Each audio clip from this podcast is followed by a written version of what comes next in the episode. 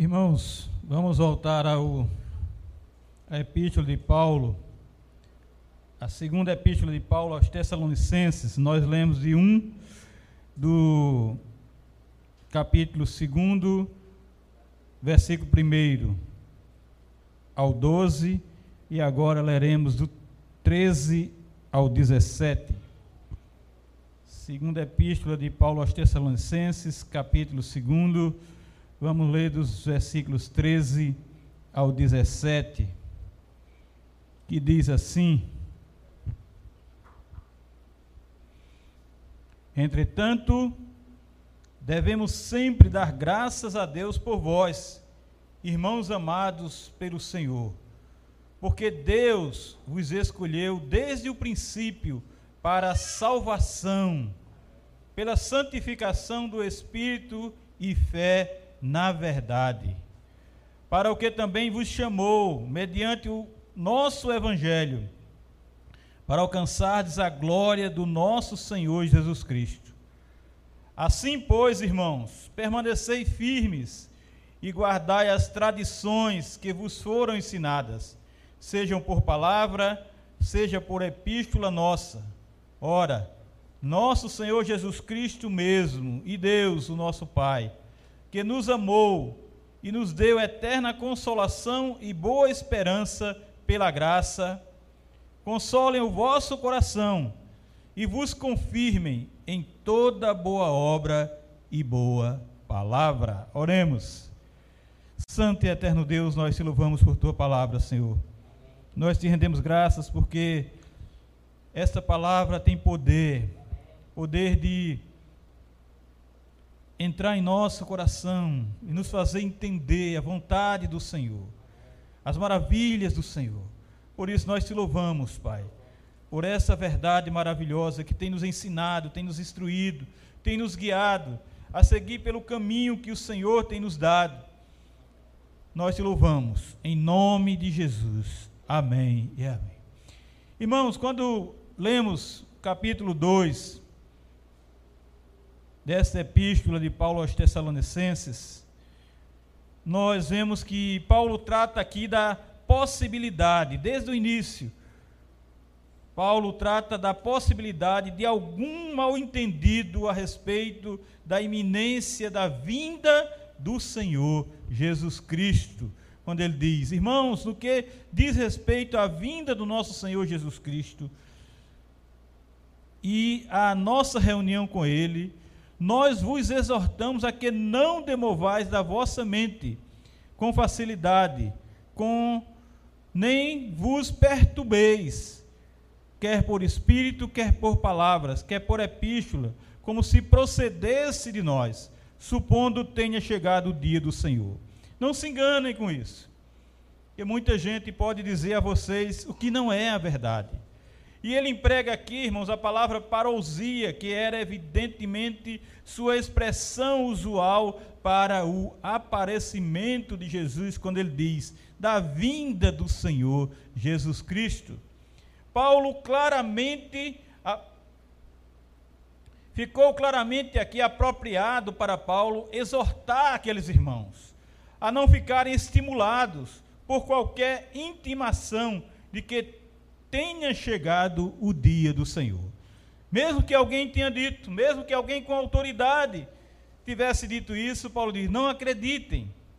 Deve ser notado que o problema dos leitores não era, portanto, a demora da parousia, a demora da vinda de Jesus, mas sim sua crença de que estava esmagadoramente iminente, que seria já, que seria logo. E aqui há um perigo real de a igreja ser enganada por enganosos ensinos com os quais seus leitores já foram perturbados por eles. Então, Paulo diz que assim como vocês já foram enganados, assim como muitos já pregaram aqui mentiras, dizendo coisas que não eram verdade, agora tenham cuidado. Fiquem espertos, porque isso pode estar acontecendo agora. Então, primeiro tem que vir, explica Paulo, Olha, primeiro tem que vir a apostasia, e só então será revelado o homem da iniquidade, o filho da perdição, o qual se opõe e se levanta contra tudo que se chama Deus. Ele diz: olha, tem que acontecer primeiro a apostasia. Será revelado o homem da iniquidade, será revelado o filho da perdição, para que o nosso Senhor venha. Então, irmãos, a extensão da oposição a Deus da parte desse rebelde é vista no seu resultado e no seu clímax, a ponto de assentar-se no santuário de Deus. Ele vem com essa ousadia, com essa intrepidez, ostentando-se como se fosse o próprio Deus. Ele vem como se quisesse tomar o lugar de Deus. Então, Paulo agora passa a demonstrar porque o rebelde ainda não apareceu. E ele diz que a razão é uma que já deveria ter sido sabida pelos leitores. Eles já deviam ter conhecimento disso. Eles já deviam saber porque isso não tinha acontecido. Assim como realmente já deveriam saber que o rebelde apareceria, não que o rebelde apareceria antes da vinda do Senhor. Ele tinha que aparecer antes da vinda do Senhor. Deus é que permitirá que o rebelde seja manifesto somente quando a presente oportunidade para pregar e ouvir o Evangelho for levada ao fim pelo afastamento da figura angelical que agora está no comando. O poder do mal, que tem operado secretamente no mundo, mas não menos eficaz por causa disso, será abertamente manifesto para produzir a confrontação final. Ele aparecerá, será real, será verdadeiro, porque terá que acontecer esta confrontação e será uma confrontação final. Não se sabe por quanto tempo o rebelde agirá abertamente e sem impedimento. Pelo contrário, toda a atenção é concentrada na sua queda, que ocorre na ocasião da manifestação da vinda do Senhor e como resultado dela.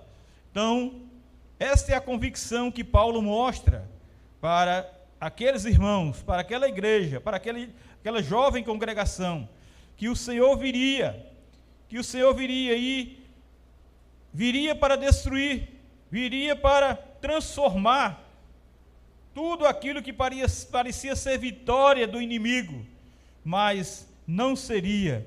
E ele diz: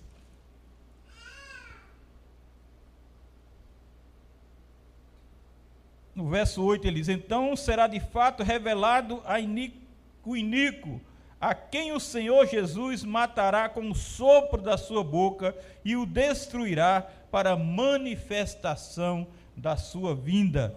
Irmãos, lá em Isaías 11, 4 está escrito assim: Mas julgará com justiça os pobres e decidirá com equidade a favor dos mansos da terra. Ferirá a terra com a vara e da sua boca,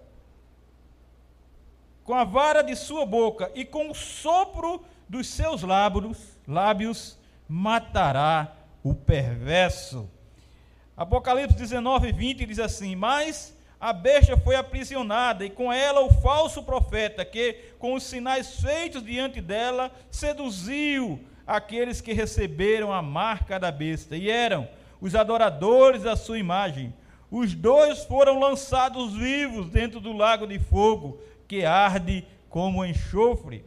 E lá no capítulo 20, versículo 10, está escrito: O diabo, o sedutor deles, foi lançado para dentro do lago de fogo e enxofre, onde já se encontram não só a besta, como também o falso profeta, e serão atormentados de dia e de noite pelos séculos dos séculos. Então o inimigo não vence. Não haverá uma luta entre o inimigo, o perverso, e Jesus Cristo. Não é simplesmente com Sua presença, com o seu sopro, que será destruído, como ele diz aqui, com o sopro de sua boca e o destruirá pela manifestação da sua vinda. A sua vinda é já destruindo o inimigo. Então, Paulo volta para a descrição da manifestação aberta do homem rebelde, que descreve como um aparecimento, a fim de sublinhar como é uma contrapartida satânica à vinda do Senhor e, portanto, um motivo de decepção. O inimigo rebelde se levanta, trazendo oposição, vindo com o inimigo, como se quisesse lutar contra o Senhor, mas isso não acontecerá. A destruição da atividade do homem da iniquidade continua como uma frase adicional, paralela à anterior, e descrevendo seu efeito. Sua atividade ocorre com todo engano de injustiça. Essa é a ação do inimigo, esta é a ação do perverso.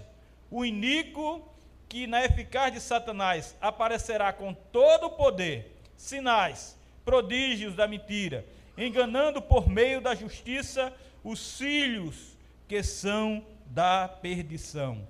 Ele aparecerá como se fosse Deus. Ele aparecerá para tomar o lugar de Deus. Ele aparecerá fazendo coisas tremendas para enganar, enganar os seus, enganar aqueles que não acreditam na verdade. Enganar os filhos da perdição, porque esses rejeitaram e não se refugiaram no imenso e verdadeiro amor para alcançar a salvação. Por isso, por isso vão seguir o rebelde, por isso vão seguir esse inimigo, esse derrotado. E por esta atitude de rebeldia e desobediência, o Deus soberano, o Deus todo-poderoso, envia para eles a intervenção do erro. E eles vão continuar fazendo o que é errado, e eles continuam fazendo o que é errado. E nós estamos vendo, irmãos, essa realidade hoje. Como lá em Romanos 1, 26, Paulo diz: Por causa disso os entregou Deus às paixões infames, porque até as mulheres mudaram o modo natural de suas relações íntimas por outro contrário, a natureza. Então Deus deixa que eles sigam no erro, Deus deixa que eles permaneçam no erro. Deus deixa que eles permaneçam na injustiça, para que eles saibam futuramente que viveram erradamente, que viveram perversamente. Eles deveriam permanecer acreditando na mentira e, em consequência disso, serem julgados por não crerem na verdade, mas agradarem-se da injustiça, agradarem-se da perversidade. Esse é o caminho daqueles que seguem o iníquo, daqueles que seguem a depravação do homem rebelde. É assim que viverá, é assim que acontecerá com aqueles que não obedecem à palavra de Deus e que não se entregaram ao verdadeiro amor do Senhor. Então, a partir do versículo 13, Paulo agora passa a assegurar aos seus leitores sobre o contraste entre eles e aqueles que mencionara anteriormente, quando ele diz assim: Entretanto, aí ele muda. Devemos sempre dar graças a Deus por vós, irmãos amados pelo Senhor porque Deus os escolheu desde o princípio para a salvação, pela santificação do Espírito e fé na verdade. Já não, é, já não são aqueles mais que viviam na injustiça, na mentira, já não são aqueles mais que viviam rejeitando o amor de Deus, rejeitando a verdade de Deus, mas aqueles que Deus os escolheu desde o princípio para a salvação pela santificação do Espírito e fé na verdade. Então, eles deveriam permanecer. Eh, eh, a partir desse versículo, Paulo assegura aos seus leitores sobre esse contraste. Deus os havia escolhido com objetivo, com propósito, que era eles alcançarem a salvação, quando da volta de Cristo eles teriam a plenitude dessa salvação. O caminho verdadeiro que leva da eleição para a salvação final é a santificação do Espírito, o trabalhar do Espírito Santo, o agir regenerador do Espírito Santo, para que nós mudemos de vida, para que nossa vida seja transformada, para que nossa vida seja mudada plenamente, para que já não sejamos mais os velhos homens, mas agora novas vidas, vidas novas na presença do Senhor. E aí o Espírito Santo trabalha, santificando a nossa vida, nos ajudando nessa santificação, nos conduzindo, nos instruindo para vivermos em santidade, separados desse mundo, amando o reino de Deus, não as coisas do mundo. E Paulo expressa sem temor aqui a certeza da eleição feita por Deus a essa jovem congregação composta predominantemente de gentios. Ele via neles o fruto da graça eletiva de Deus, manifestada na resposta divinamente efetuada à pregação do Evangelho e no processo de santificação que eles haviam demonstrado desde o início. Desde o início, quando eles ouviram a palavra de Deus, eles começaram a mudar, eles começaram a ser diferentes. Desde o início, eles começaram a viver outro padrão de vida, um padrão agora bíblico, um padrão agora das, da palavra de Deus, um padrão agora como era mandamento da palavra de Deus. E o evangelho que diz respeito ao Filho de Deus é um meio empregado pelo Senhor para chamar pecadores à graça, para chamar os pecadores para essa transformação, para essa santificação, para mudarem o caminho e viverem um novo e verdadeiro caminho. Eles foram chamados pelo Evangelho, pelo poder do Evangelho, para alcançarem a glória de Jesus. E Deus chama os crentes para a salvação. É Deus que chama, é Deus que chama, porque é Ele o Criador da nossa vida, é Ele que nos predestinou para a salvação que ele preparou por meio de Cristo Jesus. Então, meus irmãos, a bênção da salvação pertence inteiramente a Cristo e tão somente àqueles que tomam parte nelas, somente porque Cristo compartilha com eles esta bênção. E sem Cristo nada disso aconteceria. Quando Cristo voltar, todos os que têm seguido até o fim serão exaltados e glorificados nos novos céus e na nova terra. Por isso, eles, aquele povo, aquela congregação, deveria se firmar, porque a fé cristã é construída com base nas tradições, nos ensinamentos de Cristo e dos seus apóstolos, nos ensinamentos e na instrução do Evangelho. Paulo diz lá em 1 Coríntios 11, versículo 2, diz assim: De fato eu vos louvo, porque em tudo vos lembrais de mim, e retendes as tradições, assim como vulas entreguei. E retendes as tradições, assim como vulas entreguei. Eles tinham em si o Evangelho, eles tinham em si as pregações de Paulo, eles tinham em si a pregação de Deus, a palavra de Deus, que Paulo pregava para eles. E lá em Efésios 2, 20, Paulo diz também: edificado sobre o fundamento dos apóstolos e profetas, sendo ele mesmo Cristo a pedra angular. Fundamento dos apóstolos, quer dizer, o Evangelho de Cristo Jesus. A palavra de Deus, a verdade de Deus. Antes de ser escrito, irmãos, o Novo Testamento, a doutrina cristã essencial era transmitida nas tradições, como se dava com a lei rabínica, que podia ser oral ou podia ser até mesmo escrita. Diante disso, Paulo ora. Diante disso, Paulo apresenta a sua oração para que os seus leitores, para que aqueles irmãos, aquela congregação, eles fossem consolados e fossem confirmados na boa obra e também na boa palavra, na palavra do Evangelho, na palavra do Deus Todo-Poderoso. E assim, ele faz isso clamando ao Senhor Jesus Cristo, ao Deus e Pai, que os amou e deu eterna consolação e boa esperança pela sua graça àquele povo que ele escolheu. Essa oração visa tão somente o fortalecimento interior, que produzirá resultados tanto nas ações, quanto no falar, quanto no testemunhar.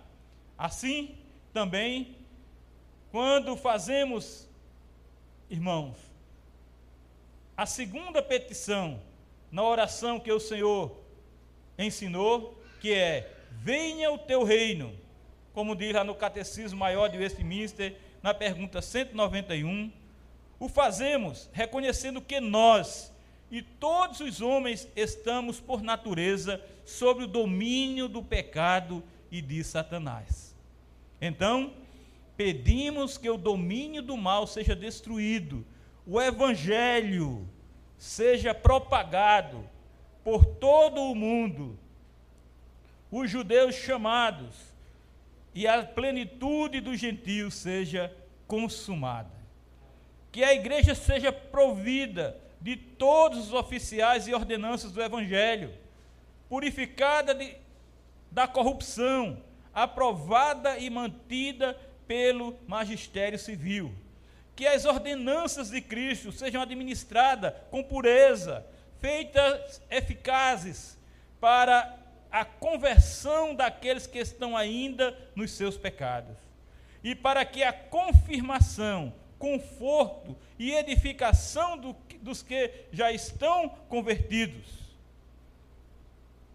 E para a confirmação, conforto e edificação dos que já estão convertidos. Oramos também para que Cristo reine nos nossos corações, aqui e apresse o tempo da sua segunda vinda e de reinarmos nós com ele para sempre. Que ele apraza exercer o reino do seu poder em todo o mundo, de modo que melhor contribua para esses fins. Tenhamos, irmãos, por isso tudo, a convicção de que somos escolhidos de Deus também, como disse Paulo dos Tessalonicenses. Somos escolhidos Somos chamados de Deus para sermos salvos mediante a obra santificadora do Espírito e a fé na verdade do Senhor, a fim de tornarmos, tomarmos posse da glória do nosso Senhor Jesus Cristo. É por isso que devemos perseverar com firmeza, lendo, meditando, ouvindo e testemunhando o Evangelho de Cristo para toda criatura. É por isso que devemos ter essa disposição para proclamar esse evangelho, proclamar essa palavra, proclamar essa verdade que Paulo fez ali aos Tessalonicenses e eles. E eles agora são reconhecidos como aqueles que foram transformados, que foram atingidos, que foram que tiveram o amor de Deus em seus corações por meio do poder do Evangelho que os alcançou para a vida eterna, para a glória eterna. Que Deus nos abençoe, irmãos, e aplique essa verdade em nosso coração. Vamos louvar ao nosso Deus e Pai Todo-Poderoso.